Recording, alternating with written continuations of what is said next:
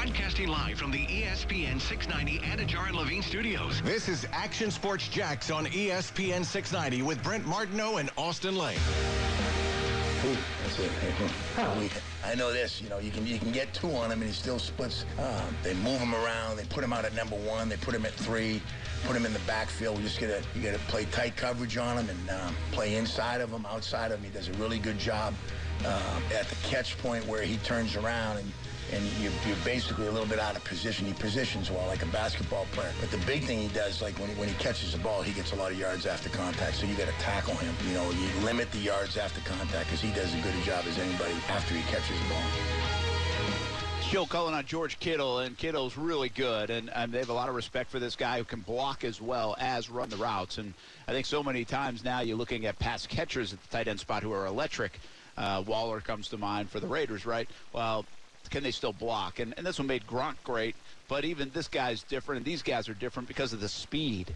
Uh, Gronk's different uh, as in, its, in itself, but uh, Kittle can block, Kittle can catch, Kittle can run. Looks like that sounds like a T-shirt. Could be. You're a big I mean, T-shirt think I'm- guy, by the way. I am a T-shirt guy. Look at I got my Dream 18 T-shirt on today. So uh, Well, maybe yeah, that's Dream what you would do. everywhere. Yeah, maybe that's what I do. Just make T-shirts. You know, I, I've had many a conversations over the years that have landed on T-shirts. I believe Um, and I, I, even like with my mom, and the, for at times we would kind of have some creative moments where like, I wonder if this would be a good T-shirt. And heck, that was probably some 20 years ago. The T-shirt business is going crazy, so we probably could have stuck with some of those ideas. Yeah. along the way. Uh, but yeah, that could be a T-shirt. Kittle can block. Kittle can catch. Kittle can run. Uh, Kittle can score.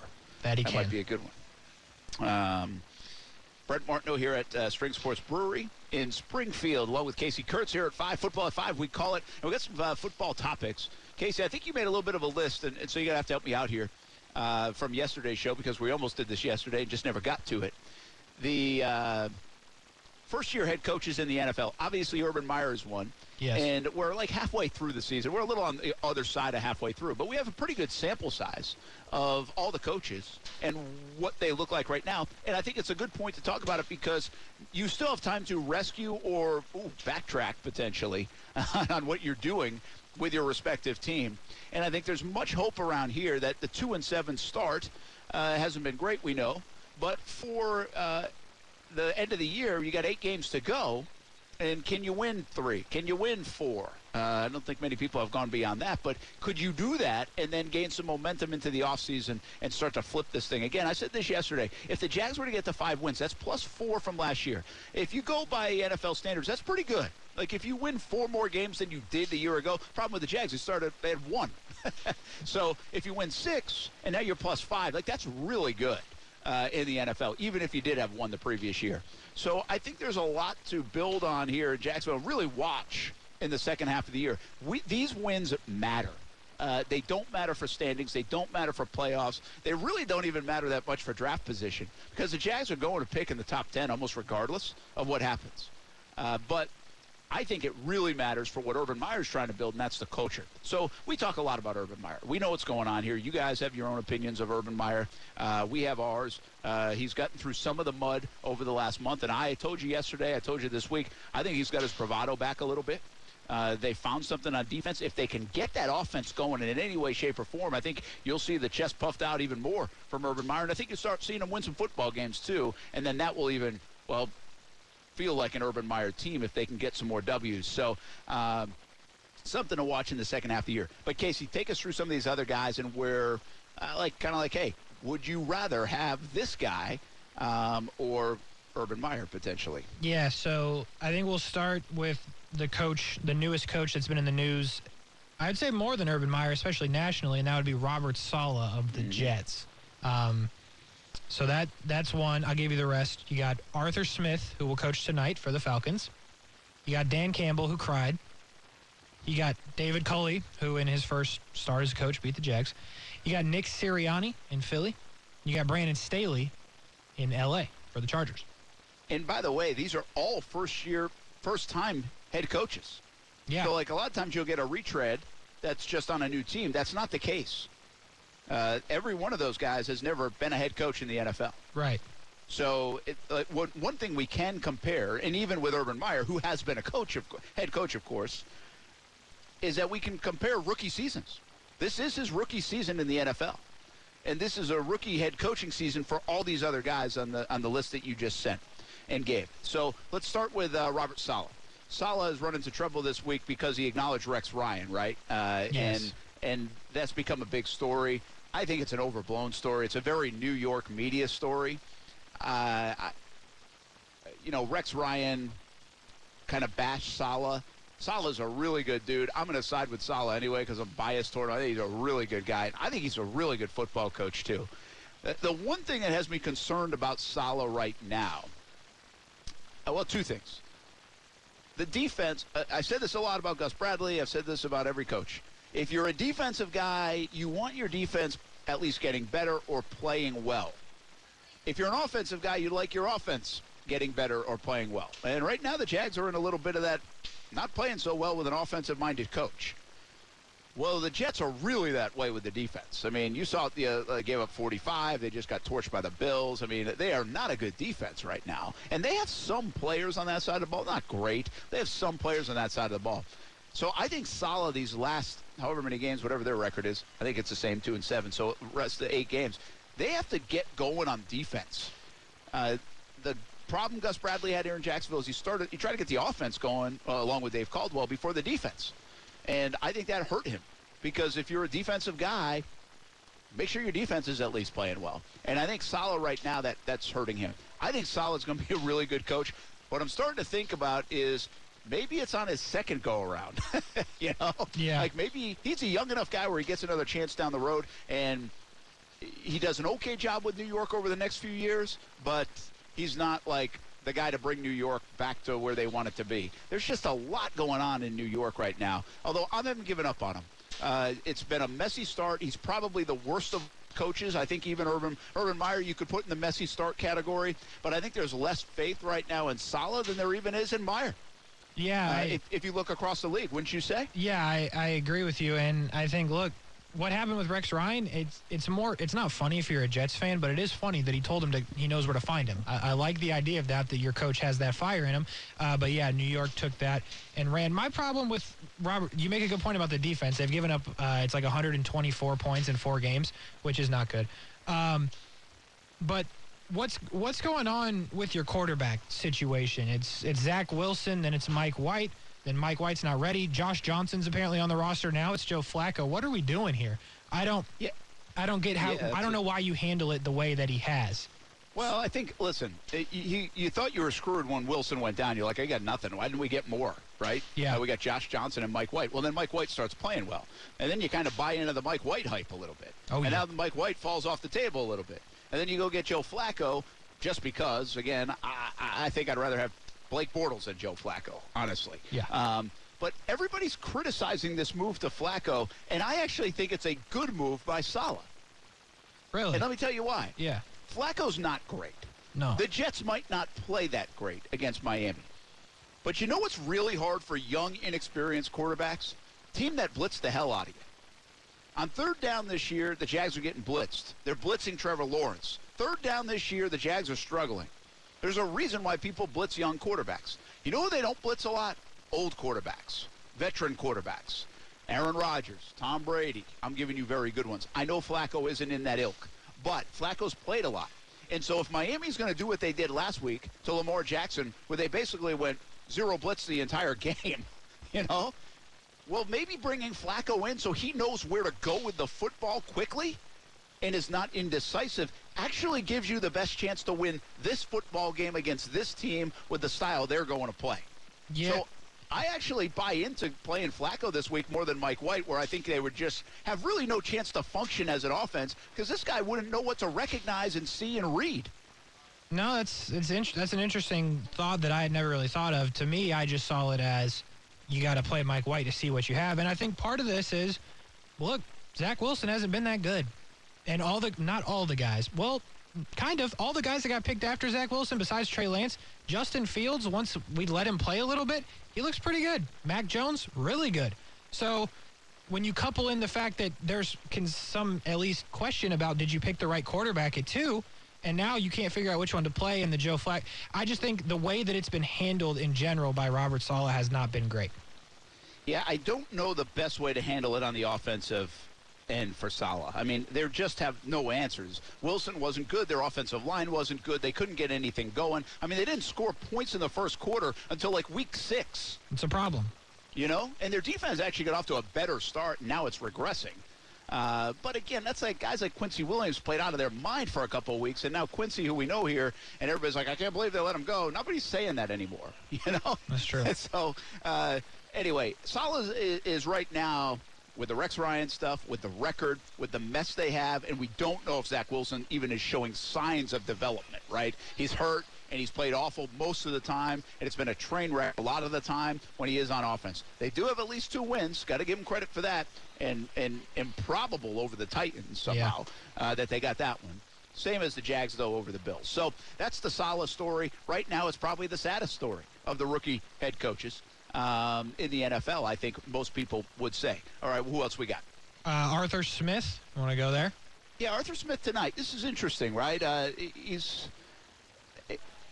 I think he's been a little up against it because if you look at, or they, they lost Julio Jones and now the Calvin Ridley situation. Yeah. And so this guy comes in as an offensive guy and he's, you know, they're trying to find their way and then Calvin Ridley's like, hey, I'm not going to play anymore for now and that's a different situation, and that's fine, but it really hurts them offensively. I mean, he's a dynamic player.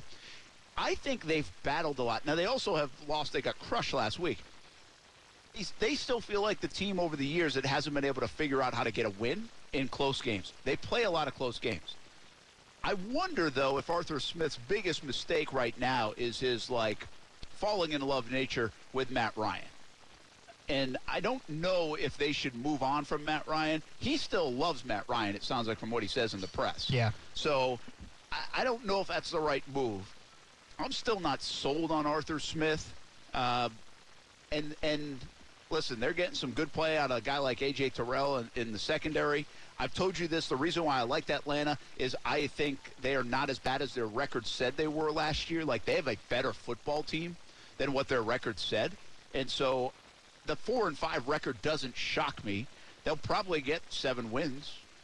And quite frankly, that's not bad and might be amongst the best out of the rookie coaches, given some of the issues that he's even had with Calvin Ridley and losing Julio Jones and some other things. Yeah, I and I think another thing that has been done for Atlanta this year that is kind of hard to believe, and it's almost like a what year is it thing, but Cordarrelle Patterson is a problem for yeah. the opposing defense. Like he is a wet, like a full-on weapon and that's like someone that I when I think of him, I think of kick return, punt return.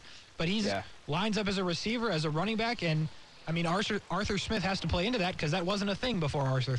Ar, God, I can't say his name. Arthur Smith got there.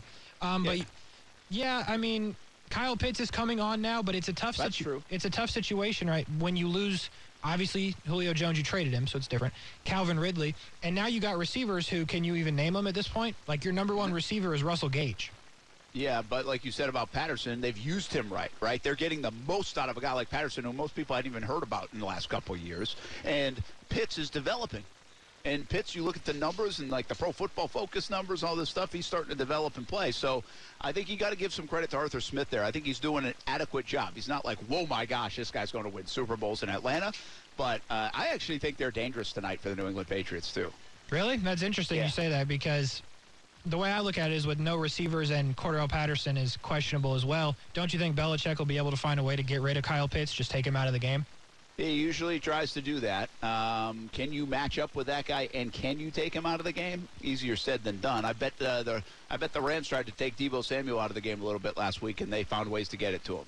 So that's a good point. Uh, Belichick's been very good over the years of doing that. All right, let's move on. We we hustle through these. What else we got? We got Dan Campbell and David Culley are the next two we got. All right, so Culley got off to a great start. Culley's in like an impossible situation. Culley yeah. is like the band aid on a really, really big time mess in Houston. And, and I think they still are that way, and I don't think they figured it out. And you talk about a tough job, but also one of no expectation. If they win two games this year, that would be like a victory for the Houston Texans. Agreed. Uh, but he's in. He's a stopgap guy and he's there to fix things um, as much as he can because he's a good man. It looks like he got off to a really good start. They've been competitive at times. Davis Mills has actually come along and, and played better than I thought he ever could uh, for them with that team and what surrounds him. So I think he's done a pretty decent job. The thing is, he doesn't have to do anything else. In fact, uh, they'll buy him beer at the bar if he doesn't win again. yeah. They want the first or second pick. Uh, as for Dan Campbell, I don't think this is going to work for Dan Campbell, and I don't think he's really acquitted himself that great. I mean, why why would Dan Campbell does it work to say, man, they're playing hard, they're tough? Like that doesn't work in the NFL. Nobody buys that stuff. Yet for Dan Campbell, for the first month, it was like, man, they're really playing hard. They're tough. I mean, look at that. I mean, they're mentally tough. Like, they're, they're hanging around. Like, okay, so what? Like, they're supposed to play hard. They're supposed to be tough. It's the NFL. Uh, it's a violent game. And but Dan Campbell, because he's tough and, and you know, whatever with kneecaps and all that other stuff, and then the crying thing. Yeah, I get cry. it. He cares. He's passionate. The, but that didn't work for me. Like, and it hasn't. Look at look at ever since he cried. They haven't played that well. Now they did get a tie. They got a they tie, tie. against the Ben Roethlisberger list team. Yeah. In in Pittsburgh. So, uh, and and they've really gotten they they've really been beaten badly a few times in that stretch too. I'm not a big Dan Campbell fan right now. I don't think he's. I don't know where they're going. Now, I will say this, in fairness to him, and Austin brings this up a lot, talking about the Detroit, Detroit Lions. They do not have much. Nothing. Some would they say. They do not have much. Like they, they really don't have much. I mean, Jared Goff is just okay, and he's not surrounded by a lot. Uh, I did say this on Twitter at the start of the hour on football at five here on ESPN 690. I don't understand how a guy like Tim Boyle, whoever that is, can have a job and, and be playing this week potentially with Goff out, and a guy like Blake Bortles doesn't have a gig in the NFL. Like, I really don't get it. I, I don't understand how you could say if you're trying to win football games, like Blake Bortles wouldn't be better than Tim Boyle. Like, who is that? I, I read somewhere that he had 12 touchdowns and 26 interceptions in his collegiate career. Yeah, I don't understand. I think it was like a Holy Cross or something. yeah, it was. I don't get how that guy's on the team and Blake Bortles doesn't have a job. I mean, they're trying to save money.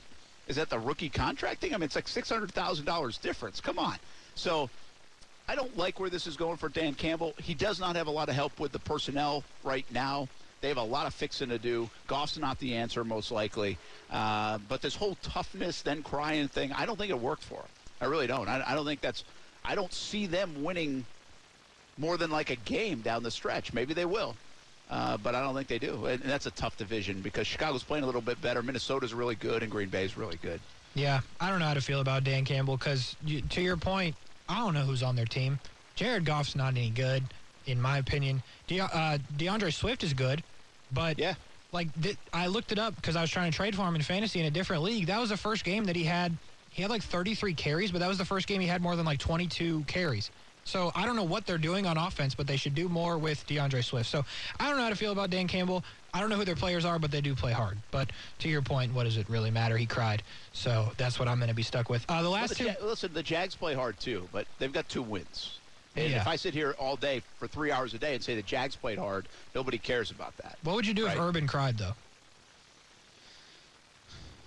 I wouldn't probably be a fan of it. I, I didn't but think so. Here's the other part about like he cried like four games into the year. Yeah. Yeah, it's a little early to cry. I think it, I think your sweet spot for crying is like week 12 to 14. Like December? Yeah. Maybe. yeah. Uh, all right, what else we got? We got Nick Sirianni and we got Brandon Staley. I guess we might have saved the I don't know about the best, but the most promising for last. It depends which way you want there, right? I mean, because I'm interested. Let's go to let's go to Philly first. Okay. How did I do? Who's most promising, Staley or Sirianni? Um, I think Staley's got better players. Uh, yeah, I do too. Uh, Sirianni. Here's what you could say. First of all, I think they've already done better than I thought they would. They've got four wins. Four wins and a very easy schedule. Left. And they do have an easy schedule. So he has a chance, really, between him and Atlanta, I think. Well, the Chargers, too. Uh, so those three have a chance to really get the W's out of this class.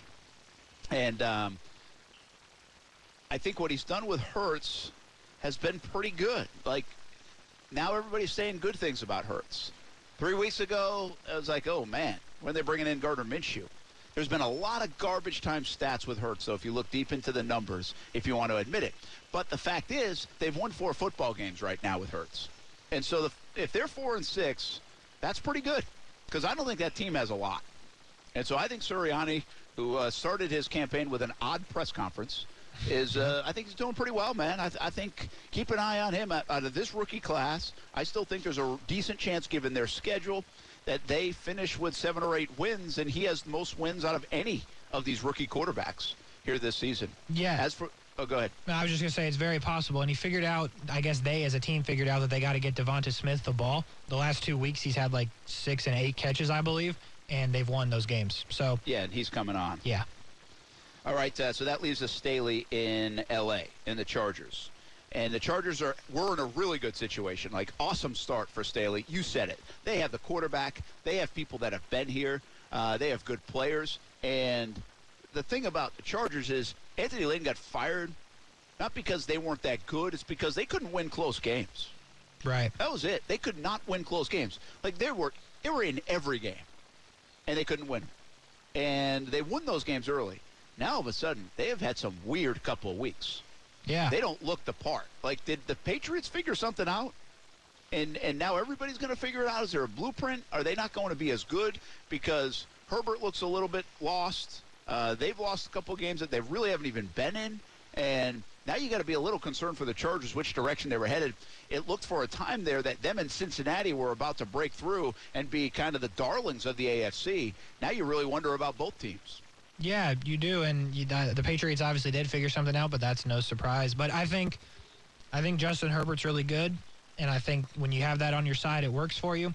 Um, they they're weird in the sense of like Austin Ekeler is a very good running back, but he's not like a workhorse back, and they they only hand it to him like 12, 11 times a game. So I wonder how that weighs into what they do on offense, and if that'll have to change at some point when you don't have a guy you can rely on 20 something times a game.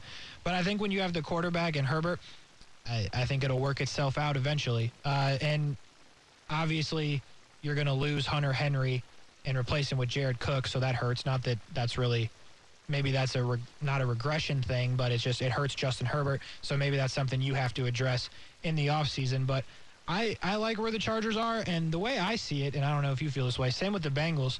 They're ahead of schedule, are they not? Yeah, I think because of their fast start, but they're they're getting into dangerous territory now. And I think the Chargers play the Steelers this week. Then they go to the Broncos. Those are very winnable games if they're a good football team. Uh, then they play the Bengals. Then they play the Giants. Then they play the Chiefs and the Texans and the Broncos and the Raiders. I mean, they have a chance to real. If they're good, they might get to ten wins. Right. Right. Easy. Yeah. And so, and win the division potentially. Uh, and they already did they beat the Chiefs? Yeah, they beat the Chiefs once. So, so there's a chance they lose to the Chiefs. The Chiefs are playing better by the time they play them in, in a month. Um, they did beat the yeah, Chiefs on the road though, so the Chiefs do have to Yeah. come to LA. They do. Uh, so I would say I think the Chargers will find it. They're just too talented. Um, I kind of like that guy out there too. I like his press conferences at the very least. Big press conference guy. He's a big press conference guy, uh, big, big like philos- philosophy guy. Oh, that's a good one. And um, and so it'll be if you could pick one guy of, of all this. Now, obviously, Urban's not going to do it. Probably, I think Jags end up with like five wins, uh, maybe six. Uh, Culley, they hope he ends up with one win, probably. Saleh has got two, maybe he ends up with like four. Who knows? Um, those three are out. So then you got Campbell. Well, he isn't. Maybe one or two, it looks like. So those four are out. So now you got three guys Arthur Smith, Sirianni, and Staley. Four, four, and five wins right now. Who ends up with the most wins? I think, I, I really think that the Eagles are going to win a lot of games down the stretch. And I think with Atlanta, you're going to have to at least play Tampa. And with New Orleans, they all just seem to beat each other. So I think that's going to hurt them. And I don't think they win tonight. So that's another step back. And the Chargers, yeah, I mean, yeah, they have the Steelers this week at home. So that's, you know, that's something. You get the Giants, but Texans as well. But there's just tougher games in their schedule, and I think I really think the Eagles can beat the Giants twice. They're going to beat Washington at least once. So I guess I'm going with Sirianni and the Eagles. Yeah, they do have a very easy schedule, relatively speaking, to the other two teams that I mentioned. Uh, I think Staley and the Chargers. And here's why. I think Chargers is better. I don't know if it's because of Staley. I think Chargers are pretty good. I don't really think the Eagles are that good. And I think we're going to get a mixed bag on Jalen Hurts. So uh, I don't see them rolling off like four wins in a row, even if it's against relatively easier competition. I think the uh, Chargers will get it done. Atlanta has a harder schedule in the FC South, by the way, and they still have to play the Bills. So uh, they do get the Lions, they get the Jags, but they are. I can't trust the Atlanta Falcons. Uh, although, maybe I think they win tonight. Oh boy, here he goes. Or maybe just cover. I don't we know if they're doing Thursday that either. Night picks. We go with our Thursday night football picks when we come back. Action Sports Shacks on ESPN 690. We're live at String Sports Brewery here in Springfield until 6 o'clock. Jaguars All Access at 7 o'clock. Coming up on Fox 30 from Strings as well. And then on ESPN 690 right after this show, Casey and Brian Middleton. Action Sports Shacks overtime until 6:30. They'll stream it until 7. And then uh, football on ESPN 690 and Fox 30 tonight. It's the Patriots and the Falcons. So before we hit a break, we got Rick on uh, as we're getting a commercial. Let's stop and uh, do our Florida Sportsman Fishing Report with uh, Captain Rick Ryals. What's up, Captain? Captain Rick, what's happening? Hey, how are we doing, Brent?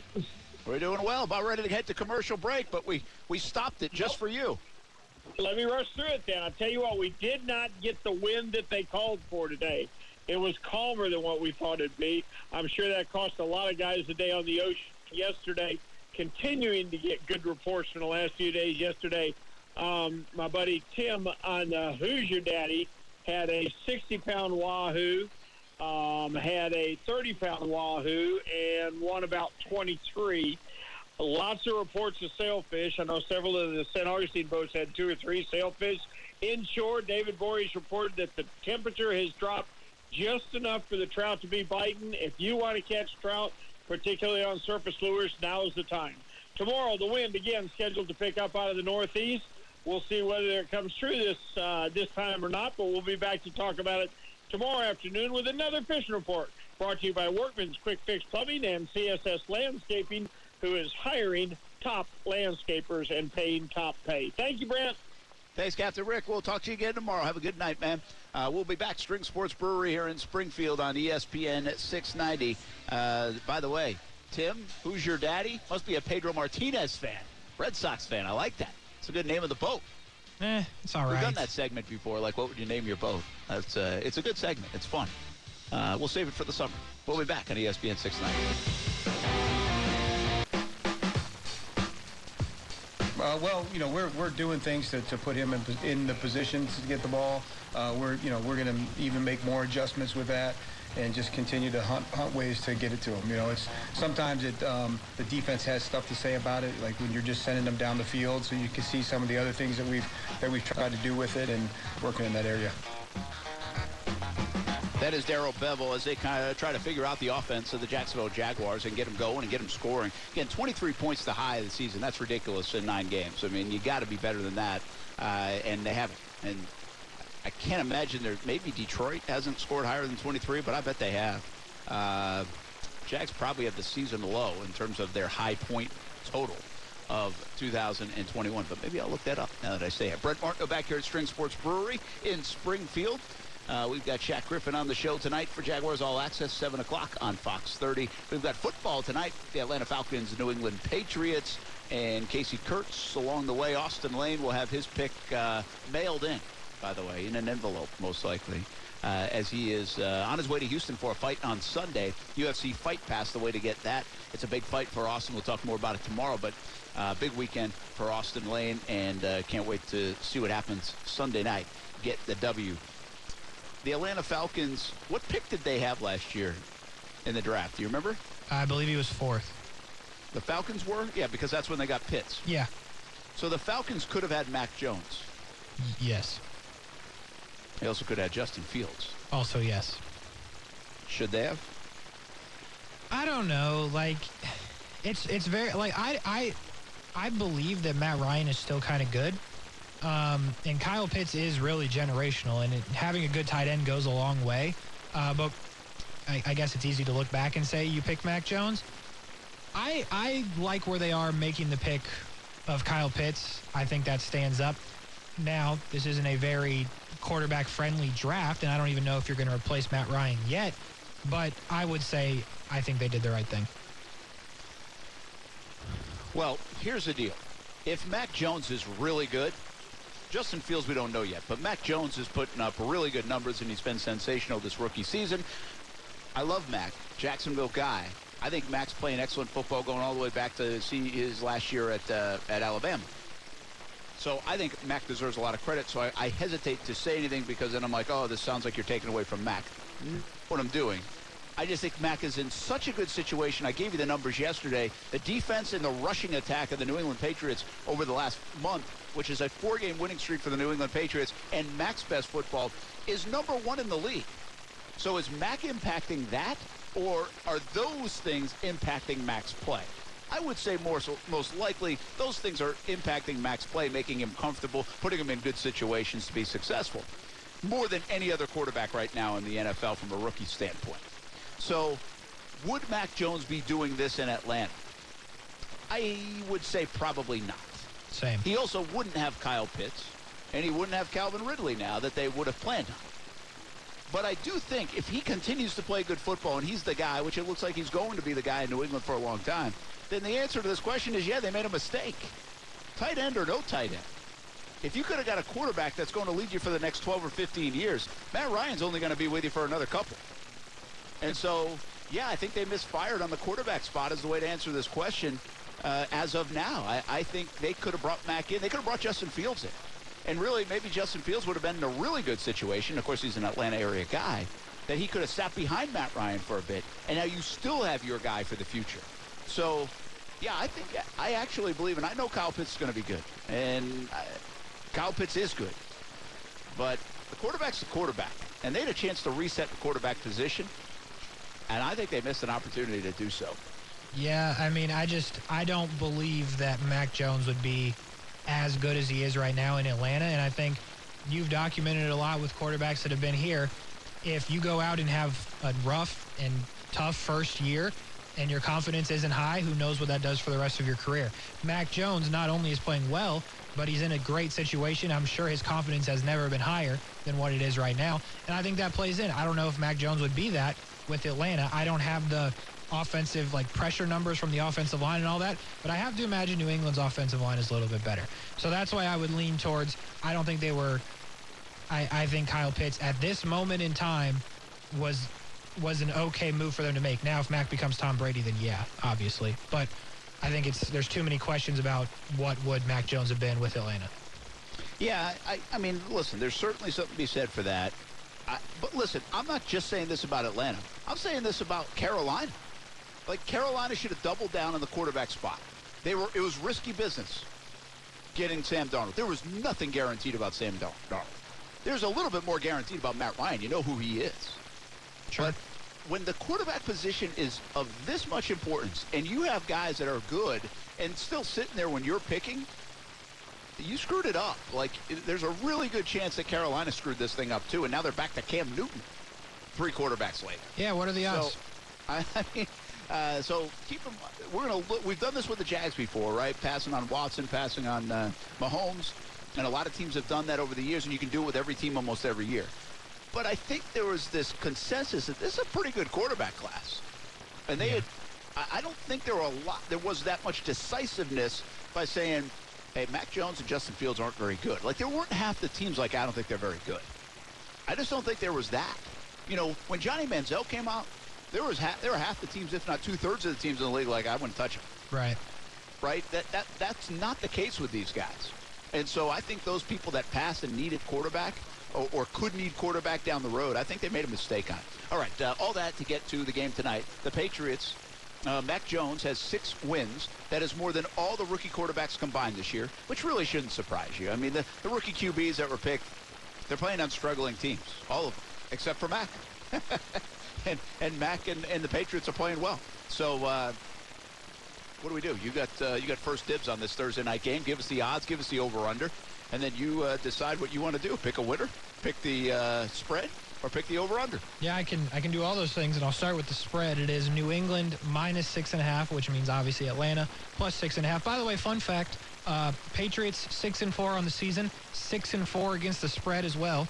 Atlanta four and five on the season, four and five against the spread as well. So th- that's weird. I You know, the. Jags are two and seven on the season. Going into last week, they were two and six, and they were two and six with the spread stuff too.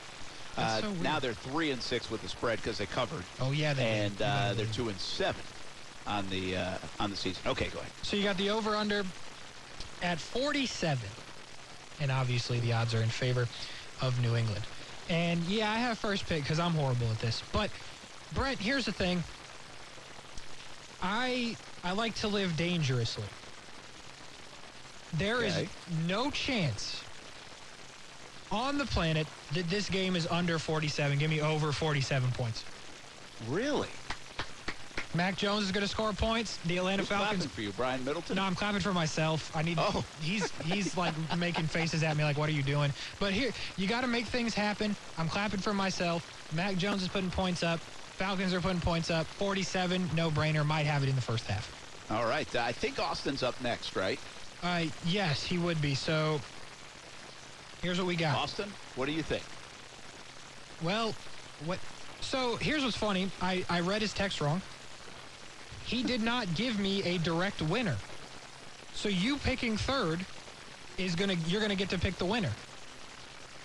So, what? He never gave a winner. He gave me an over-under and he gave me a spread. Now, granted, his spread would give you the winner, but he didn't straight up tell me who's winning. So, Well, he should take the win. He he would take the winner though.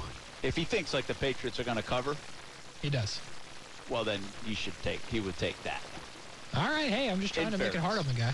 Well, yeah, I know, but I mean, if, if you had the option, because he probably thought you were going to Well, yeah. take the, just the outright winner, Well, that'd be the normal thing to do. Yes. you know, Yeah. um, which just kind of sets me up nicely. I'll take the six and a half points for Atlanta. Is that what it is? Six and a half? Six and a half. Yeah.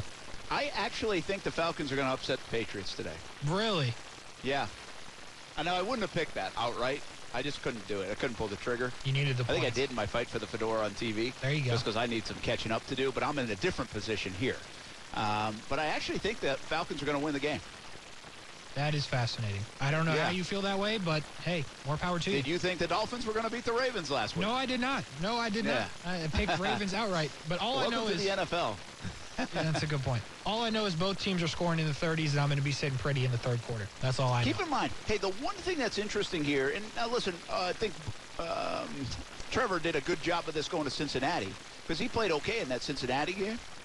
But the rookie quarterback going on the road on a short week, that's a really new thing That's true. for, for Mac Jones, you know? Yeah. And they have just had a lot of stuff going their way. I think it's a little bit of a desperate game for Atlanta coming off a miserable performance, and it just seems like the way the, la- the, the league's cooking. Most of the time, Atlanta plays pretty close games, so I like the six and a half. Uh, but I actually think they're going to pull it out. I think it's going to be a big performance by the Falcons. Um, we'll see what happens on Thursday Night Football. You can hear the game on ESPN 690. Of course, you can watch the game on Fox 30. It's Thursday Night Football, Patriots and Falcons. And did you see what the Patriots uh, tweeted out earlier? I did not. This was classic. You know, every, everybody always references 28 to 3. Yes. Um, and I'm not a Patriots or Falcons fan, so it's whatever to me. But uh, where did I? I know I retweeted this. Uh, yeah, I did. Hold on. Hang on tight. Uh, Right. Patriot Street. We weren't going to mention it, but you can't make this stuff up. Lunar, partial lunar eclipse tonight to last three hours and 28 minutes. what are the odds? That's like dude? that's a story. That's that says incredible. the partial lunar eclipse will last three hours and 28 minutes. Man, Falcons fans will never let, live that down. But the Atlanta Braves are the world champs. That they are. So you got that going for you. We'll be back on ESPN 690. Put a bow on the show with a little baseball. MVP awards handed out tonight. Who is going to win? Oh, Vlad or Ohtani. A bet will be decided tonight. We'll be back on ESPN 690.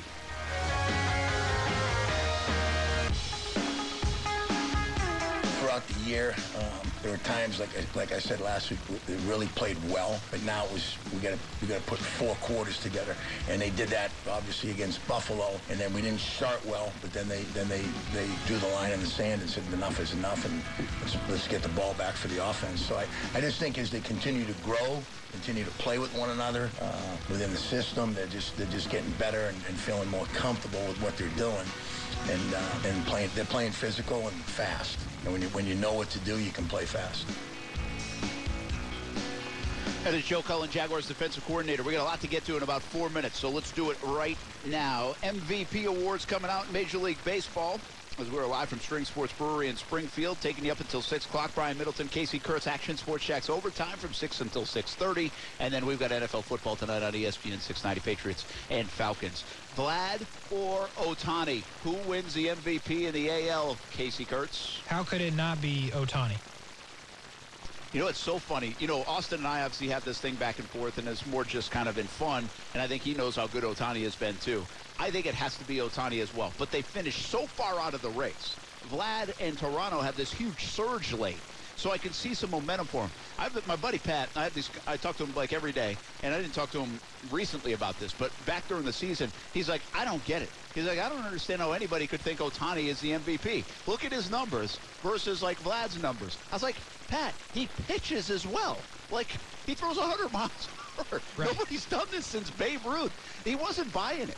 Like he just thought, if you look at the average and 30 points difference and the numbers and all that stuff, well, collectively, I think it stops here. If you ask a voter that this guy did something that nobody in baseball has done since Babe Ruth at this kind of level, not one time, but like for an entire season, I think the conversation stops right there. That's it. it. Like, I don't care if Vlad hit 400. Well, maybe yeah. that would have been different. Yeah, but yeah. Uh, because that one hadn't happened for a long time too, right? Yeah. So I think it's Ohtani as well. I think it's probably closer than people think. And I think it's a great debate and argument and fun one because Vlad played so well. National League now, it's wide open, as you tell me. The odds say wide open. As good as the MVP candidates are in the American League, and so deserving, we saw some things that we just hadn't seen, and Ohtani especially. The MVP in the National League is very, like, blah to me. Like, I like Bryce Harper. But if you tell me Bryce Harper's MVP, I was like, oh, really? Like, he had that good a year? Yeah. And then, you know, Tatis started so great and then really fizzled in a lot of ways. They had to even move him to right field. His defense was so bad. He's an electric player. I love him, but he wasn't an MVP for the entire season, in my opinion. And then uh, who else did you throw at me? Uh, uh, Juan Soto. Soto. And Soto's a really good player, but the Nationals were never a factor. The Na- he didn't. He's really good. Was he like? Like I feel like he's been better in other seasons. I'm not sure I'm right on that, but I feel like he was. He has. So I just don't feel it's it's very underwhelming MVP race in my opinion in the uh, National League, and it's a very overwhelming MVP race in the American League. Hundred uh, percent. I think if Tatis doesn't get hurt, he probably runs away with it since he hit more home runs than Soto and Harper in less games. But obviously the defense is an issue, and I don't know how you can be the most valuable player if you can't play defense. I think it's Harper um, against all odds because he quietly had a really good year, and it's hard to do it quietly when you're making like $300 million. But he found a way to do it, and I think it, yeah, I think it's Harper and Ohtani. And I will be super interested in the vote on the American League side because I don't think it's close. I think Ohtani's going to win it by a lot and I guess we'll have to wait and see. But I think it'll be interesting to see how the voters uh, let that play out. Uh, all right, quick hit here. No way Lane Kiffin goes to Miami. You agree or disagree? Uh, I disagree because Lane Kiffin's done some interesting things. I don't think that Miami's a better job than Ole Miss. Um, its name recognition it might be bigger, but it's not in the SEC, so it obviously doesn't mean more. But I think Lane Kiffin should stay put. He's building something, and Miami, I, I just don't see it.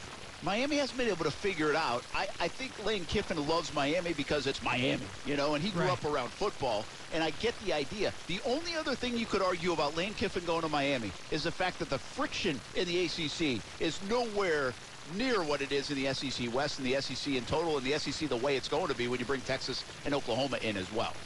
Uh, but I don't think you. I think Ole Miss and Lane Kiffin are such a good fit right now. I think Mississippi State and Mike Leach are a good fit right now. I think they make those schools relevant, which is kind of cool. No, uh, in the 100, SEC. 100%. But Lane Kiffin's done some interesting things, so it wouldn't necessarily put it past me. But yeah, for his career, I would stay. And a story to keep an eye on for uh, tomorrow: Antonio Brown fake vaccination card. We should all be shocked. Antonio Brown fake vaccination card. Apparently, that's the report. Although the team has issued a statement saying we didn't see anything unusual about the vaccination card when we turned it into the NFL. Oh, boy. Maybe you guys can talk about that on Action Sports Jax overtime. We might That have to get into up. that. right now on ESPN 690 until 6:30. Of course, later on tonight we've got the football game on ESPN 690, Patriots and Falcons, and coming up at 7 o'clock, Jaguars All Access from String Sports Brewery, right here in Springfield. 7 o'clock on Fox 30. You can watch football game tonight on Fox 30 as well. We'll do it again tomorrow from Extreme Wing Sports Grill, Roosevelt Boulevard, tomorrow, 3 o'clock. Come on out and join us. We'll talk some high school football as well. Get you ready for the weekend. More Jags, more NFL, more college, all tomorrow afternoon. Have a good night, everybody. Uh, Brian Middleton, Casey Kurtz, coming up next, Action Sports Jax, overtime.